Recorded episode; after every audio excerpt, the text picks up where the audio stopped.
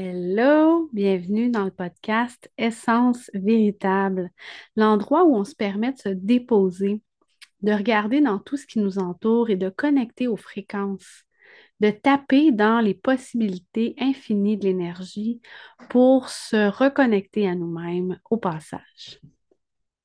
Aujourd'hui, je vous fais un épisode euh, un peu tardif sur les éclipses. En fait, j'avais préparé cet épisode-là en octobre entre les deux éclipses et j'ai malheureusement pas eu le temps de l'enregistrer dû à énormément de chaos dans ma vie personnelle. Donc, aujourd'hui, avec le recul, j'avais envie de revenir sur cet épisode-là parce que je constate présentement les effets de ces éclipses-là au niveau du collectif, suite à plusieurs discussions que j'ai eues dans les derniers jours, dans les dernières semaines avec plein de personnes. Et je trouve intéressant de vous ramener cette perspective un peu plus lointaine des éclipses, maintenant qu'on a presque deux mois plus tard euh, traversé cette période-là. Donc, des éclipses, il y en a quatre types, en fait. Il y a des éclipses solaires sur le nœud nord, c'est une énergie qui va entrer. Et on a aussi les éclipses lunaires sur le nœud nord. Et on a les éclipses solaires sur le nœud sud, qui est une énergie qui va sortir. Même chose pour les éclipses lunaires sur le nœud sud. Les éclipses sur un nœud sud, c'est une rupture d'énergie. Ça a un effet négatif, si on peut dire, ou c'est plus une situation de lâcher prise sur quelque chose. Les éclipses sur le nœud nord, c'est une entrée d'énergie. Donc, on va dire que les effets sont positifs. Donc, c'est de recevoir beaucoup de bonnes choses et parfois trop aussi. Une éclipse, concrètement, c'est euh, la lumière du soleil ou de la lune qui est temporairement bloquée. Habituellement, le soleil, c'est vraiment une force vitale pour la vie. Sa lumière vient se refléter sur la lune qui la tempère et la module. Donc, la nature danse au rythme de ces deux astres lumineux-là depuis la nuit des temps sur Terre. Une éclipse peut donc, au niveau métaphysique, amener une surtension ou une panne de l'énergie céleste. Et à travers l'histoire, les peuples ont eu toutes sortes de façons de se protéger face à ces éclipses-là. Il y en a qui croyaient qu'il fallait être sous l'eau, puisque comme ça, le choc était moins grand lors du retour d'énergie. Il y en a qui allaient briser des pots ou des objets pour canaliser ou transférer cette énergie-là parce que lorsqu'on met de l'énergie à briser quelque chose, ça vient créer une surtension d'énergie, un choc en fait, et donc ça venait contrebalancer le choc de l'éclipse.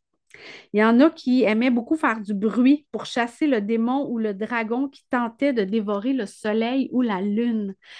Il y a énormément de mythes à travers les temps qui ont circulé et c'est fascinant de faire quelques recherches là-dessus. Au niveau énergétique, une éclipse vient agir sur nos chakras qui normalement reçoivent et font circuler l'énergie solaire et lunaire dans notre corps, dans nos champs d'énergie. Ça vient créer une espèce de bégaiement dans le flux d'énergie. Et le déblocage amène un déferlement, une vague immense d'énergie sur le corps. Il y a des éclipses qui vont avoir très peu d'effets. Ça va être une entrée ou une sortie, une réalisation de quelque chose, une situation, une augmentation de quelque chose, mais ce ne sera pas hyper évident. Ça dépend vraiment de l'endroit de l'éclipse dans le ciel, dans votre carte du ciel aussi, de la configuration de vos planètes natales. Les éclipses sur le nœud nord, c'est vraiment comme une marée montante les formes, les énergies entrent. Le côté positif va souvent être beaucoup de chance, une excitation, ça va être stimulant, des nouvelles opportunités. Puis un côté négatif qui va être plus une invasion, un côté toxique, un excès de quelque chose, une hyperactivité, un accablement. Le nœud sud, ça va être plutôt une marée descendante les formes et les énergies vont sortir. Le positif de ces éclipses-là, c'est vraiment une libération, une détente, un nettoyage, une seconde chance, une connexion à notre âme. Le côté plus négatif, c'est que ça peut amener un affaiblissement, une perte de contrôle, une inconscience de ce qui nous arrive, aussi une très grande impuissance face au lâcher-prise qui nous est demandé. De regarder les polarités nous aide à déterminer les effets aussi. C'est le soleil qui va donner le ton à l'éclipse. Donc, dans quel signe est le soleil, c'est ce qui va donner vraiment le ton à cette saison-là. Ensuite, on va regarder la maison qui est impliquée dans, euh, dans laquelle survient l'éclipse. Si c'est dans votre maison 2, l'éclipse va toucher beaucoup aux valeurs physiques, matérielles, financières. Si c'est dans votre maison 6, ça va venir jouer sur votre quotidien beaucoup. Si c'est sur votre ascendant, l'impact va être très, très, très grand de cette éclipse-là. Des grands bouleversements, beaucoup de choses qui vont changer, vous allez le sentir dans l'énergie. Si votre soleil et votre lune sont impliqués, l'impact est aussi grand ou presque. Et les planètes qui sont dans un orbe de 3 degrés, c'est-à-dire le, nombre de degrés chaque côté de l'éclipse, euh, vont être aussi importantes. Le signe astrologique de l'éclipse, c'est la saveur qu'elle va lui donner.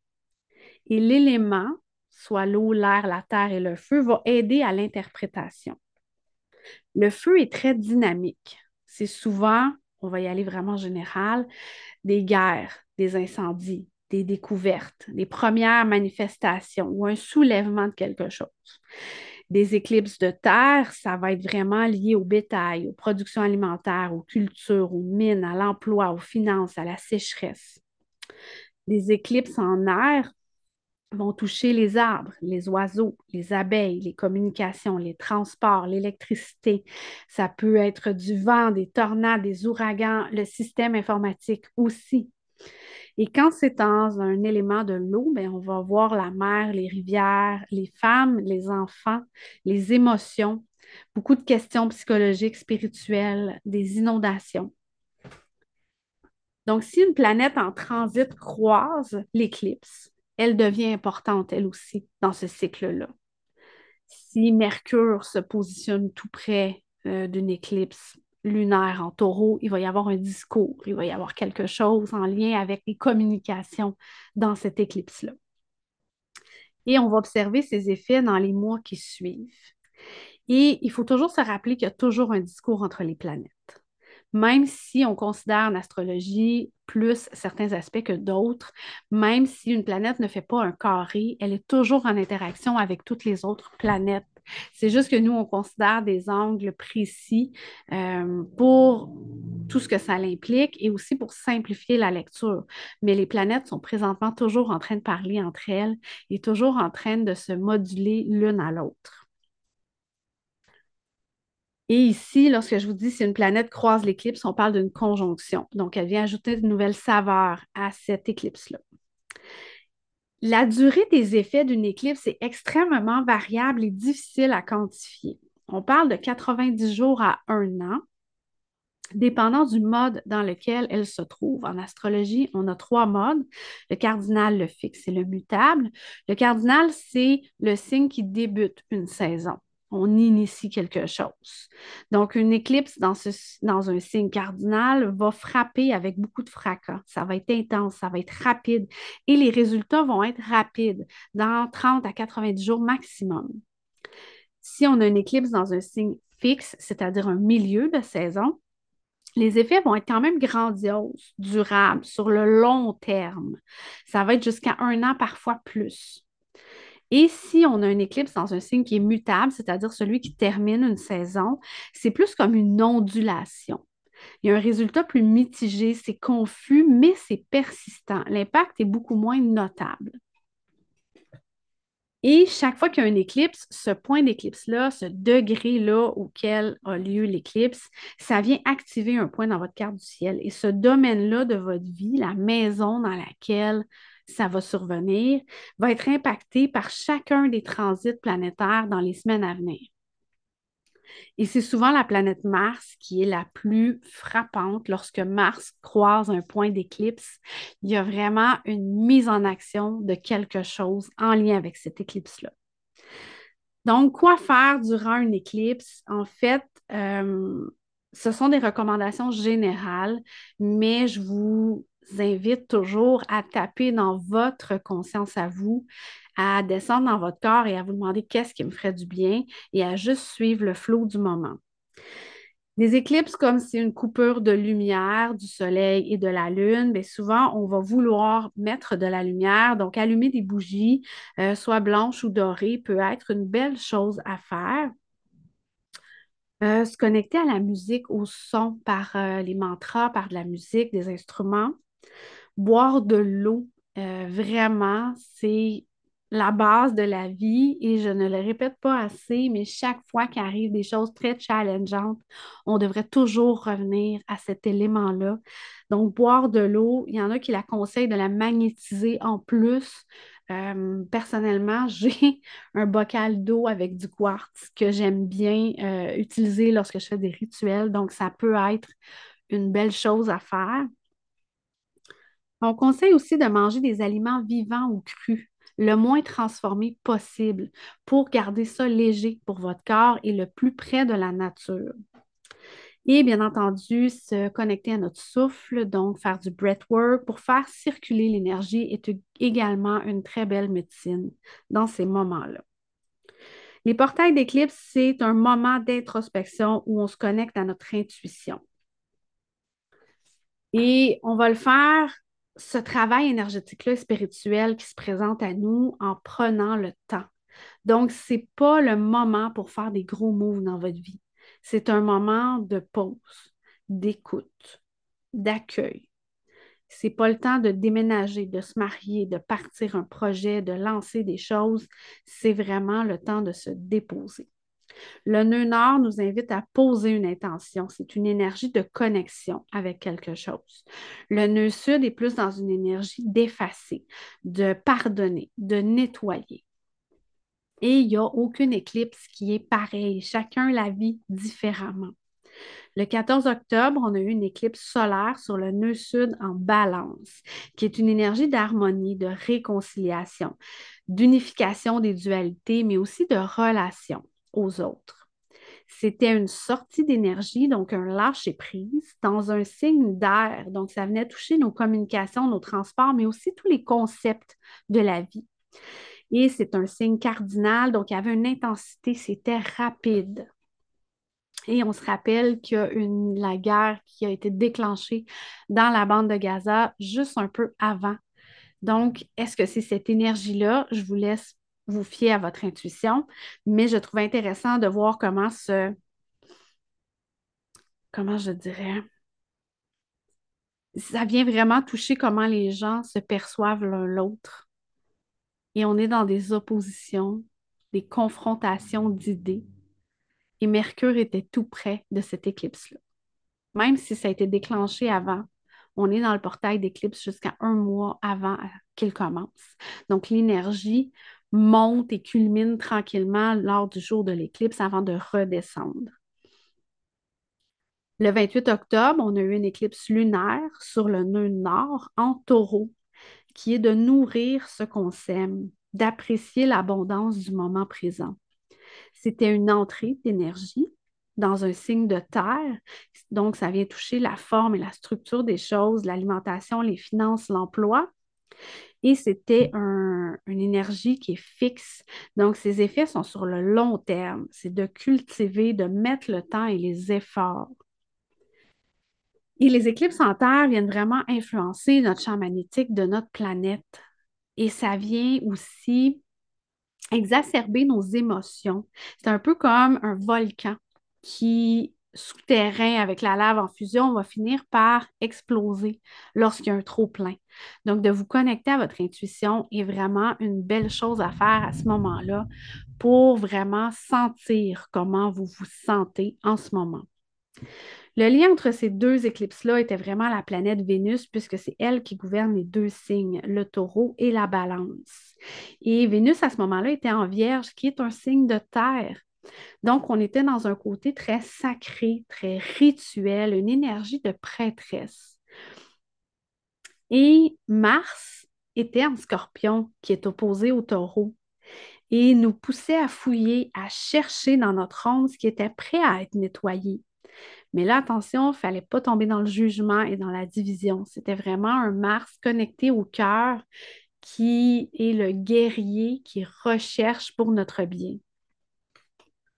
L'astrologie ne prédit pas ce qui va arriver. En tout cas, moi, ce n'est pas comme ça que je le vois, mais elle vient vraiment nous révéler ce dans quoi on navigue collectivement. Le nœud nord en bélier représente la guerre, puis Mars en scorpion met en lumière nos inconforts. C'est extrêmement explosif. Vénus a débuté le 23 octobre sa descente dans le ciel. Elle était dans le point le plus haut visible pour nous de la Terre et là, elle va descendre jusqu'au 16 avril où elle va disparaître sous l'horizon. Et cette phase-là de descente de Vénus nous demande de lâcher prise sur les croyances et les peurs inconscientes pour découvrir notre identité intérieure, notre essence féminine. Et pour ça, je vous invite vraiment à prendre un moment pour reconnecter à votre deuxième chakra, pour écouter ce qu'il y a dans le bas de votre ventre. Ça peut être par une respiration consciente, de poser les mains sur le bas du ventre et vraiment d'écouter vos ressentis dans votre corps, mais aussi les pensées dans votre tête, les désirs de votre corps, de votre esprit, mais aussi les peurs, les tabous et tous les secrets qui se cachent dans cet espace-là. Je vous invite à aller sur ma chaîne YouTube. J'ai fait un challenge de trois jours où on va travailler avec cette énergie féminine-là, où on va aller creuser vraiment dans le fond, dans les secrets, les tabous, les recoins. C'est complètement gratuit et c'est un challenge vraiment dans un but de vous montrer à quel point on est capable de travailler avec l'énergie, avec l'inconscient et on n'a pas besoin d'avoir des dons, d'avoir euh, cheminé pendant des dizaines d'années, avoir fait plein de shadow work on est dans une ère où c'est accessible à tous et il faut juste se donner les outils et l'espace pour y aller. Donc, allez fouiller là-dessus. Je vais mettre le lien sous le podcast pour que vous y ayez accès. Présentement, on est dans ressentir cette division, cette distorsion dans nos perceptions et la réalité ça s'applique au monde extérieur, mais aussi à notre monde intérieur. Les éclipses sont des portails de changement. Et personnellement, euh, surtout dans la semaine avant la dernière éclipse, il y a beaucoup, beaucoup de choses qui se sont produites et qui nous ont poussés involontairement dans nos peurs et dans notre inconfort. Les éclipses viennent vraiment mettre en lumière la vérité incontournable de notre interconnexion avec tout ce qui nous entoure, c'est-à-dire la toile de la vie. Et ces éclipses-là avaient vraiment une saveur de guérison du masculin par la connexion au féminin. C'était d'apprendre à toucher le vide, le néant et de renaître, de se permettre de descendre dans notre corps pour explorer nos tabous, ouvrir notre sexualité charnelle, mais aussi énergétique. C'était ce lien à l'autre, cette connexion à cœur ouvert. Vénus est entrée en scorpion le 4 décembre. Et ça a amené une autre dynamique dans notre énergie. Juste avant d'entrer, elle a fait un carré avec Pluton, qui est le seigneur des Underworld. Donc, Vénus a pris la main de Pluton pour descendre dans le signe du scorpion, c'était vraiment une mort-renaissance dans nos relations, vraiment d'observer qu'est-ce qui nous sert, qu'est-ce qui nous sert plus. Dans tout notre amour aussi, à qui je donne mon amour, à qui je donne mon temps, ma présence, est-ce que je le reçois en retour? Est-ce que c'est valorisé? Est-ce que je me sens bien là-dedans? C'était de regarder aussi le passé en face. Bien, en fait, ça l'est toujours, puisque Vénus est encore en scorpion de regarder le passé en face et de creuser ce qui nous retient derrière, ce qui nous empêche d'avancer puis de passer à la prochaine étape. Vénus nous demande vraiment de regarder nos limites, nos patterns relationnels dans notre intimité. C'est une belle période d'évolution où on voit ce qui n'est pas aligné. Est-ce que je fais passer mon masculin avant mon féminin? Est-ce que je regarde toujours le but avant la passion de faire les choses? Est-ce que je vais plus du côté de ma mission plutôt que dans les connexions avec les autres? C'est vraiment de prendre le temps d'excaver la vérité en ce qui a trait à nos amours, à nos relations et aussi à notre passion. Le discours collectif présentement, lorsqu'on parle avec les gens, lorsqu'on écoute la télé, c'est vraiment l'argent, ce qu'on possède, qui est une très grande préoccupation, mais aussi les relations qu'on a avec les autres. Et c'était les deux thématiques de nos éclipses. Donc, on continue dans cette énergie-là à creuser toujours plus. Nos fondations se sont fait brasser et là, on voit les fissures apparaître dans nos structures. Avec le nœud nord en bélier présentement, on vient vraiment travailler notre identité, notre autonomie, notre indépendance, notre envie d'avancer avec courage. Et avec le nœud sud en balance, on est en train de revoir notre rapport à l'autre, nos dépendances, nos doutes, nos besoins d'équilibre et de justice. À l'aube de l'entrée de Pluton en verso, le discours collectif présentement est nécessaire. On est plus connecté que jamais et on n'a jamais été aussi seul. La peur de l'autre est très, très présente. Il y a une méfiance dans les relations, dans les offres. On est beaucoup dans le jugement de ce que la personne montre, fait ou dit. Chacun chez nous, on est en train de s'observer. Je ne sais vraiment pas où on s'en va avec ça présentement. Ce que je sais, c'est que si on est guidé par notre cœur dans tous ces changements-là, on ne peut juste pas se tromper. Donc, laissez-vous dans les prochaines semaines l'espace pour accueillir toutes ces réalisations-là. Parce que ce n'est pas facile présentement, je le sais. On a beau être dans une pardon, dans un, endroit civilisé où on a l'eau courante, l'électricité, le chauffage, où on est supposé d'être bien, on n'a jamais été aussi insécure face à ce qui s'en vient.